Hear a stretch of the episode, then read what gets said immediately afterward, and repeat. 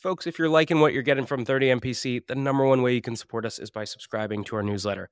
Every week, you only get two emails. On Monday, you get a content roll-up of everything that dropped last week. And on Fridays, I pick one topic and I personally write a deep dive on things like how to cold call, how to run a discovery call, or even how to hire an A E. So if you're liking what you're getting here, take two seconds, go to the show notes. You'll see a button to subscribe to our newsletter, or you can go to thirty M P C dot com backslash newsletter and do it there. We'll catch you soon. Cheers.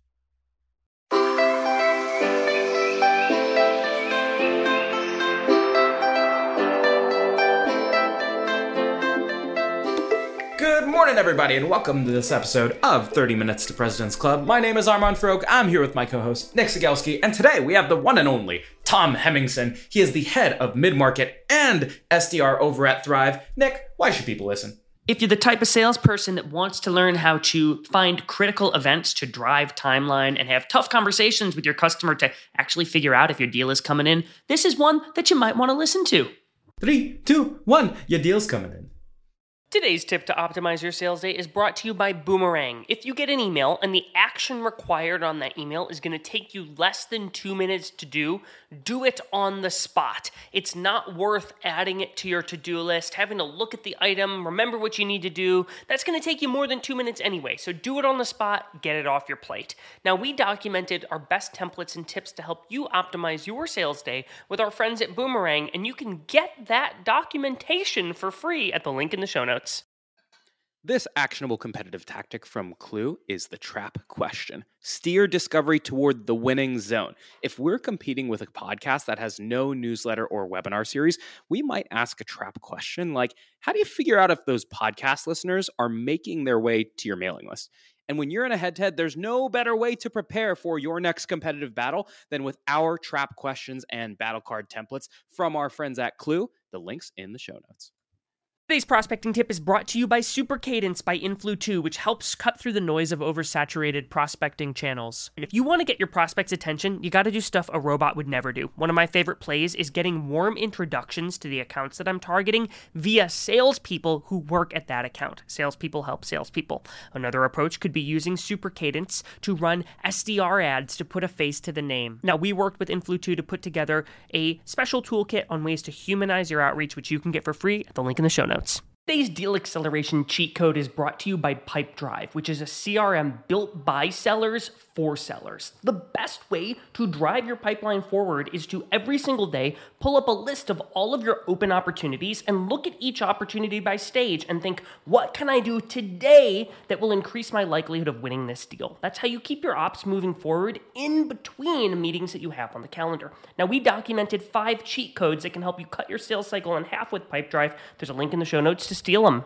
Today's tip to optimize your sales day is brought to you by Boomerang. Obsessive checking of your inbox is a total waste of time and brain power. Instead, commit to checking your inbox and responding to email at set times throughout the day. I'm a fan of Boomerang's pause inbox function to keep myself from getting distracted by my inbox. Now, we documented our best templates and tools to help you optimize your sales day with our friends at Boomerang, and you can get that for free at the link in the show notes. All right, Tom, welcome to the show. We start every single episode with your top three actionable takeaways, so let's get your three.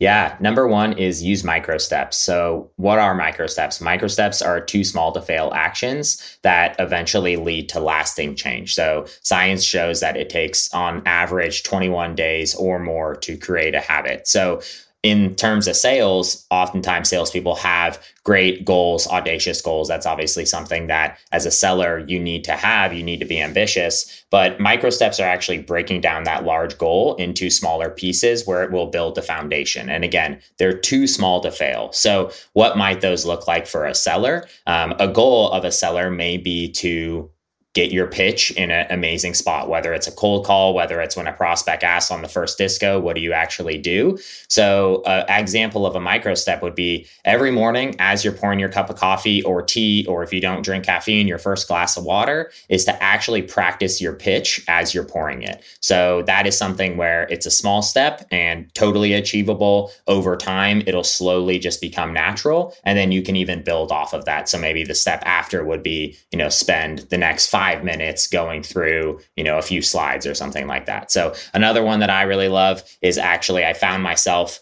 uh, in this remote environment, being very distracted, right? Going, checking Slack, checking email. And so one thing I like to do is try to be more present. And so that's obviously a big goal. But one thing to do rather than just saying be present is actually buy a stress ball and hold onto that stress ball during Zoom meetings so you actually can't multitask. So small actionable step that over time will actually lead to lasting change and help me become much more present. So lots more that you could do. Those are obviously just two examples, but the key is just too small to fail. Beautiful. What's number two, Tom? Number two is using phrases like mutual fit and I like to be direct. So we all know that as sellers, creating a collaborative and envi- in an environment where you can really have direct conversations with either your champions or your executive sponsors is incredibly important. And that doesn't come naturally to every single person that's that's in sales. Um, so what I find is actually using that phrase one, mutual fit, uh, will help lower the guard of your prospects to help them understand that you're not just selling them this no matter what, just as much as you're being evaluated on your solution, you're evaluating them to see if it's a good fit. So that just creates a great partnership. And then the next one is actually saying the words, I like to be direct, speak it into existence. Even if you don't actually feel that comfortable, if you just start saying it, one, you will start to believe it. But two, it creates, again, that environment where people understand, okay, he likes to be direct. Now, maybe I can be a bit more direct with him. That helps prospects open up and feel like they're not hurting your feelings. And especially for reps that, sure, it's been said on the podcast, you know, have happy ears or oftentimes get overzealous, um, that can really help create that direct and collaborative environment. Oh, man, I love it. Round us out, Tom. What's your last one?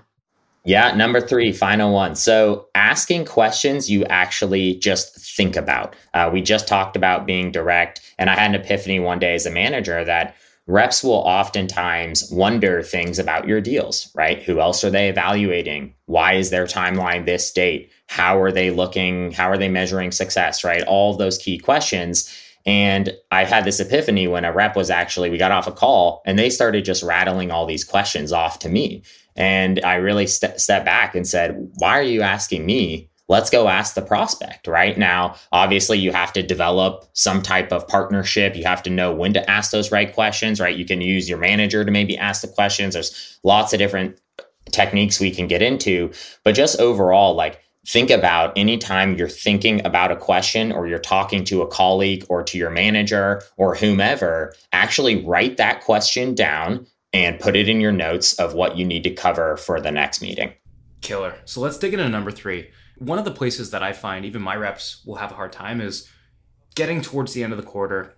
You have a mid-funnel deal and it's not at the finish line, but you know you need to ask the hard questions on if they have intention to close this month. But a lot of reps hesitate to ask questions around driving timeline. And so I'm curious, how do you coach your reps if there's not a very obvious, explicitly stated event or timeline, how you get prospects to talk about when they are going to buy? Yeah, like you said, obviously, first and foremost, you want to try to find that critical event, right? And you can obviously make your own critical events as well. Discounting is obviously one that um, you can do, you prefer not to, but uh, you can talk about those as a critical event. But yeah, if you don't have those specific critical event that you're tracking towards, first and foremost, take a step back and ask yourself two questions. One, are you working with the right people? And then two, do you have an understanding of what their process is to actually buy? So right before you start spouting off those direct questions, you need to come in with a game plan that you earn the right to ask those direct questions. And if it's end of quarter, you actually know that it could be feasible. Okay. So starting with the, are you speaking to the right people? I mean, they may not be, your champion may not be the person who can actually get legal turned around, get procurement turned around. If it's a smaller company, you know, get it in front of the C E O's desk so they can actually sign. So always challenging yourself to understand how much pull does that person have internally and who can we work with? And then two is to, yeah, just better understand what that actual process looks like and, you know, what they have talked about thus far. So Outside of those two, I'd say you obviously just want to start with that as early as possible, because if you start to talk about timelines and their process early on, then that's just going to give you a better understanding, because what you really want to do is tie it back to what you've already discussed and have that mutual agreement and partnership throughout the entire prospecting phase. So you don't want to just say, hey, like you want to always be able to tie back to, we've talked about this. You said that you wanted to get things done by this date. Here's the people involved, and here's what your buying process is. Okay, great. How are we tracking now? Do you think this is something we can actually get done before the end of the month?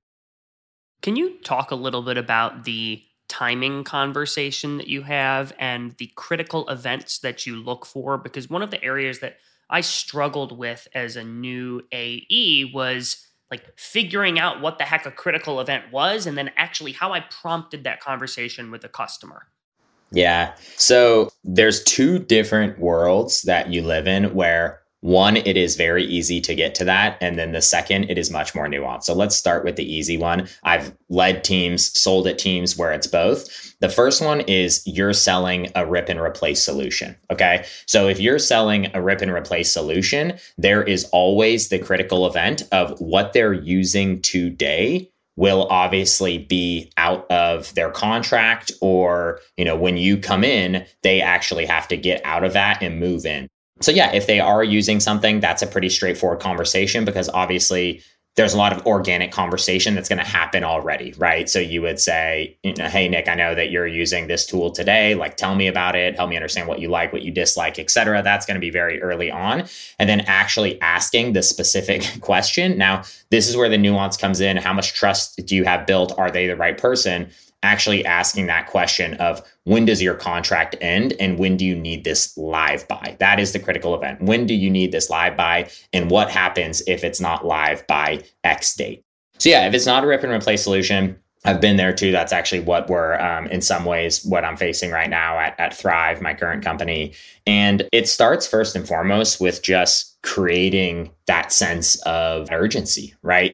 And what I mean by that is maybe it's a slow part of their their quarter. Maybe it is something that, like for us, we sell into H R, and oftentimes it'll be like, okay, post the benefit sign up period. That's very busy. So kind of use that as critical event to say, we have a couple months here. Let's try to get there. Or, you know, it's tied to a company objective they have. So really just trying to understand what they're focused on, and then how can you tie it back to that is, yeah, it takes some time, but it's, uh, yeah, when you, when you get there, it's, it's great. So Tom, you, you talked about leveraging your manager and then also just being direct. Let's say that we're not doing a rip and replace and you're trying to create an event here. How can I be direct without just asking someone what they're going to buy? In other words, how do I ask these questions to my customers? Yeah. Well, if it's about pricing, if it's about finalizing the contract or legal, uh, using the tit for tat of I'm going to, I can bring in this person if you're able to bring in that person, right? Said much more eloquently than I just did, but kind of you and your champion work together, and you two are always on the same page. You're trying to help one another. And then really kind of do the bad manager, good A E situation, where I think managers can always come in and be the ones who ask those tough, direct questions. And they don't always land. And sometimes they can challenge people and get them flustered, but that's good as well, right? Like if they're not answering your questions directly and they can't tell you how they're measuring success or who else is involved or what the competitive landscape is, then it may not be a good deal. And you and your manager can walk away and say, you know what, we're not going to forecast this as a commit, or most likely this is, you know, more of a, a best case or something of upside. So really just leveraging your manager to come in and ask those more tough, direct questions, I always think is, is a better way to do it. So you can continue to build that relationship with your champion. But I always try to help my team. Like, don't, I don't want to be a crutch for you. So Tom, Nick is your A E, and Nick has done a great job building a relationship with his champion, right? But Nick is afraid to ask the hard questions. He doesn't know if his deal is going to get done. He doesn't know the decision process. And now he's multi-threading. He's getting in front of the chief people officer. And what he's doing is he's also, also multi-threading internally. So he's bringing on a sales manager too, right? And so you get on that call with Nick and it's the first time meeting with a chief people officer, the first time meeting with an executive, what are the kinds of questions that you're asking that your reps might not normally ask? So having an honest conversation about what they understand thus far. Reps oftentimes want to assume that all of the work that they've done thus far is being communicated up the ladder perfectly, right? So ensuring that whether it's that recap slide that you're sharing, actually asking the chief people officer or whomever it is, like, hey, help me understand where you're at in understanding our product, what's important to you, and really trying to get to just what they know thus far. That would be the the point that I uh, start off on. The other piece, though, I don't think it's as much about the reps not knowing when to ask the question or being comfortable with it, but was their champion or the other people they were working with, were they knowledgeable enough, right? So just once you get to the chief people officer, actually asking them about what their procurement process is and asking them about, like, how long does legal typically take? And that's actually another great key takeaway is using the phrase, using the word realistic, okay? I throw realistic in front of everything. Actually saying, realistically, when do you think you will have a solution in place? Because they just, it, it sparks something in their mind where they say, oh yeah, well, realistically, it's actually going to take this amount of time. On the note of timelines, we talked about like the compelling event, the critical event earlier. And let's say somebody says, hey, you know what? Our slow period is going to be in September. That's six months from now. Um, you know, that's when we would like to be live on this thing and seeing impact from it. Can you talk to me about how you then back out the timeline, talking about things like implementation and training, et cetera, to keep the deal driving so they don't just say, all right, well, we want this live in September. Talk to you in August. So I think, yeah, the first first piece is is creating a mutual action plan together. Now, does that need to be something you actually write and share with the customer? I think ideally, yes. Obviously, there's lots of, you know, you can do it in Excel, et cetera. I would highly plug a tool called Accord. Um, their mutual action plan software that is that is great. Um, the founders, Ross and Ryan, great people, understand sales. And what Accord does is create a really collaborative environment where you can create that mutual action plan together. So outside of however you're doing it, first and foremost, what I would say is before you're asking them and grilling them about what their process is, you become the vulnerable one and you talk about what your process is. Okay. So that can also really help more inexperienced buyers as well for you to say, okay, so we've done a discovery call, we've done a demo, we've maybe even talked pricing. Now, sales process from there is going to vary based off what solution you're selling, what space you're in, enterprise, S M B, mid-market, et cetera. But being able to, you actually say, okay, once we do a discovery, then we're going to do the demo, then we're going to talk pricing. But then after that, you know, are we going to do a P O C? Are we going to do a trial? Are we going to get legal started? Do you have a security review? And so you actually listing out everything that you've seen as make a cus- as making a customer have a successful evaluation. Have you looked at other competitors, right? Like you can take it in a lot of different ways. Now, you do want to understand what this person's experience is as well. So let's not be robots. If you're selling to someone who has twenty, thirty years of experience, then you probably want to go a less away from telling them how to do it and then just asking them that question. So you know your process, you ask them their process, and from there, you try to map that, you put specific dates. That's why mutual action plan helps to actually create the visual. And then you start to tie it to, well, if we can do this, this date, this date, then we're going to map. And then eventually we're going to have our, you know, target, target go live date. So at what point in the sales process are you actually having this conversation? Because I feel like if you show up on the very first Zoom and you're like, so here's how people buy this thing, and that's the first thing you hit them with, that might be a little too early. But if you start pro- talking process too late, like you might end up missing on the timeline or you miss critical pieces of like how they want to evaluate. So when do you start that process yeah. conversation?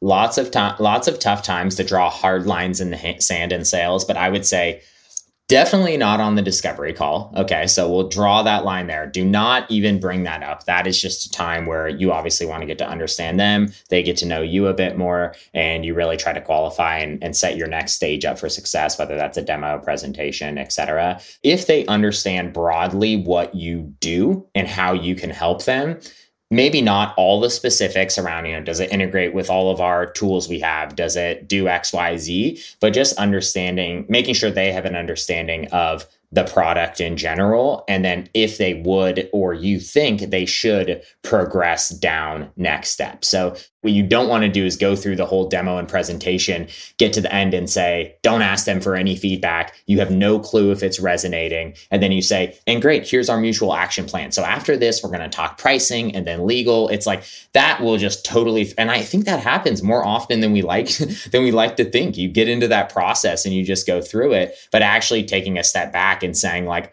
are they ready to have this conversation? It goes back to Armand, when you asked me earlier, like, how do you know when to ask for their business or it's coming to the end of the quarter? And it's like, well, have you talked about that yet? Like, you have to talk about it and you have to know when are those right places to ask the questions rather than just following your own process. But um, yeah, I'd say if it's like, if you've ended a pricing call overall, and depends on how complex your pricing is, if you've ended a pricing call and you haven't talked a mutual action plan, then I'd say it's pretty much useless at that point. So Tom, one of the places where reps will get caught up are sort of the last three steps of the process. Commercial terms, legal review, security review. Those three things can drag out a ton, right? And so whether in the context of a mutual action plan or anywhere else, what are some things that I can do to speed those processes up and stop the death by a million cuts battle? Yeah.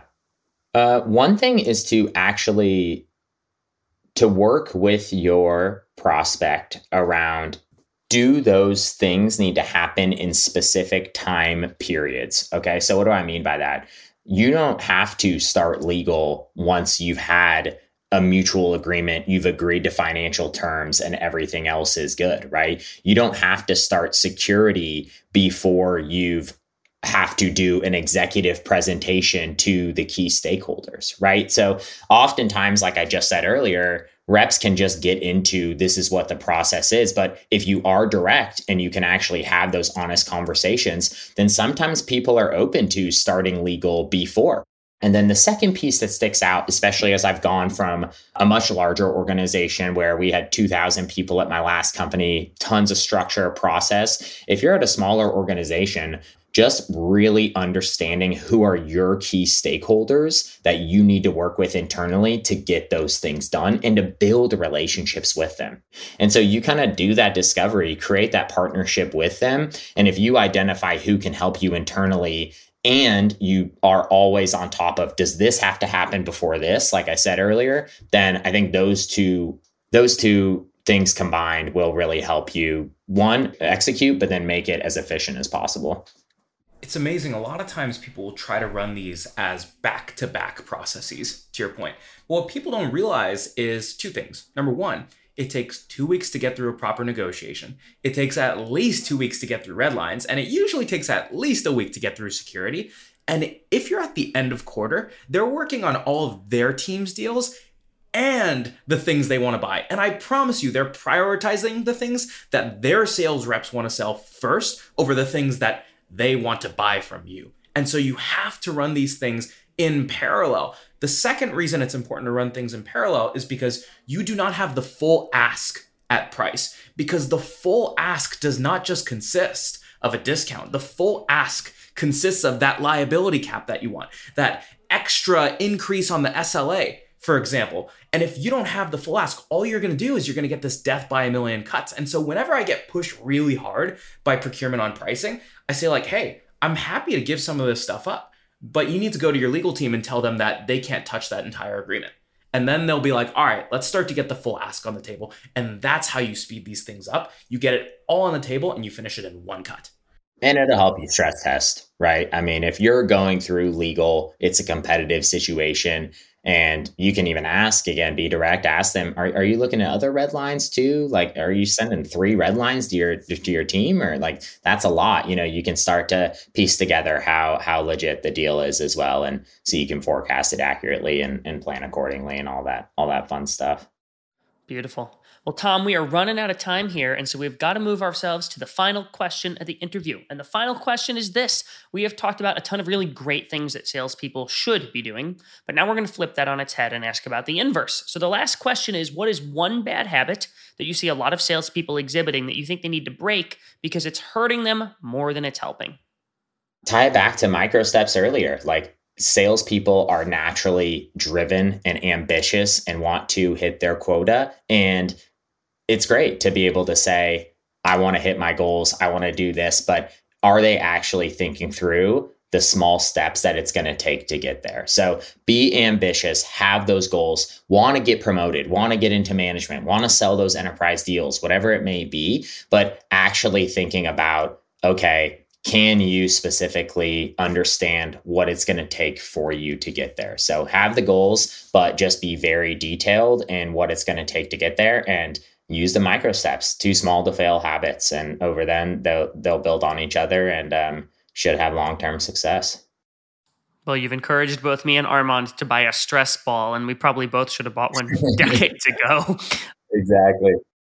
Tom, thanks for joining us. Is there anything you want to promote before we jump off here?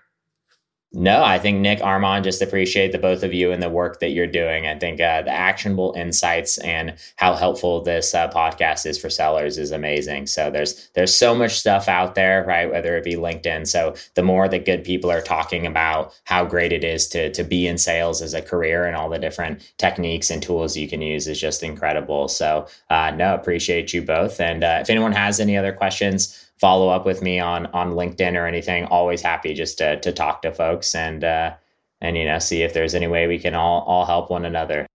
Tom, thank you so much for joining us, and everybody stick around for a sixty second recap coming up soon. Today's tactic to triple your connect rate is brought to you by RocketReach, who provides data that lets you reach out to the right person at the right account at the right time. Every time you're reaching out to an account, pull down the contacts again. Yes, I know it sucks, but the average tech tenure is two years, which means fifty percent of the workforce turns over every year. So look up the account, pull anyone who was hired, and scratch anyone who was left. And one way you can pull verified and accurate data is with RocketReach. So if you like this, check out their toolkit on eight ways to triple your cold call connects in the show notes. Here's my secret to being a sales superhuman. It's auto reminders for everything. If I expect any reply from a prospect, I press Command H, and Superhuman pops it right back into my inbox if I don't get a reply in two days. That means if you handle an objection, if you suggest times for a meeting, or if you ask for cuts back on red lines, always create a two-day reminder task and assume they will not reply. So if you want to follow up on time every time, you can get a free month of Superhuman by checking it out in the show notes. Today's prospecting tip is brought to you by Woodpecker. When you're sending a sales email, you generally want to avoid putting punctuation in the subject line. If you've got an exclamation point, it makes it seem like you're shouting at them, "Look at this amazing offer," and a question mark just smells salesy, so avoid punctuation. Now, if you want to steal my full sales cadence from my friends at Woodpecker, there's a link in the show notes for you to go get it and try it for free. Your top four takeaways from this episode with Tom Hemmingsen include, number one, you've got two questions to ask before you start asking about timeline. Number one, do I have the right people in place? And then number two, do I have the right process mapped out? Number two, if you're going after a rip and replace solution, the natural timeline is when that existing contract expires. If not, you need to tie timeline to some company event or initiative or time, even if it's a slow season. Number three, use your managers to change the face and ask hard questions around timeline. When they multi-thread, you should start to multi-thread and use your manager to ask about their decision-making process. And then lastly, number four, mutual action plans, folks. Make sure you use them. You track out all of the key events, starting with where they want to go live and then walking back implementation, procurement, legal, security, negotiation, the whole nine yards. Alrighty, Nick, how can people help us out here? Well, I have a micro step for you, audience. If you like thirty Minutes to President's Club, if you have a goal to become a better salesperson, well, it's tough. Every week, you've got to search for thirty Minutes to President's Club in your podcast app and go out and seek that. Instead, what if the episode was delivered to your podcast app on a daily basis? There is a way to do that. It has nothing to do with us. You can subscribe to this show, and then your micro step every Wednesday, you're going to see a new thirty M P C episode. Go do that. Thanks for listening. We'll see y'all next week on thirty Minutes to President's Club.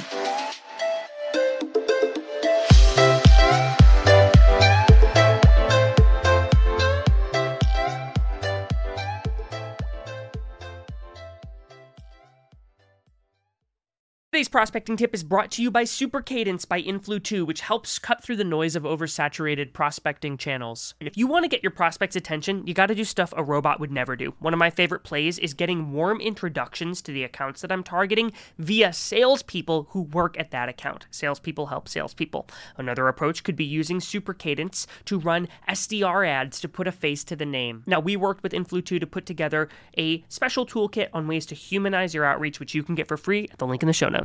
Today's tip to optimize your sales day is brought to you by Boomerang. Obsessive checking of your inbox is a total waste of time and brain power. Instead, commit to checking your inbox and responding to email at set times throughout the day. I'm a fan of Boomerang's pause inbox function to keep myself from getting distracted by my inbox. Now, we documented our best templates and tools to help you optimize your sales day with our friends at Boomerang, and you can get that for free at the link in the show notes.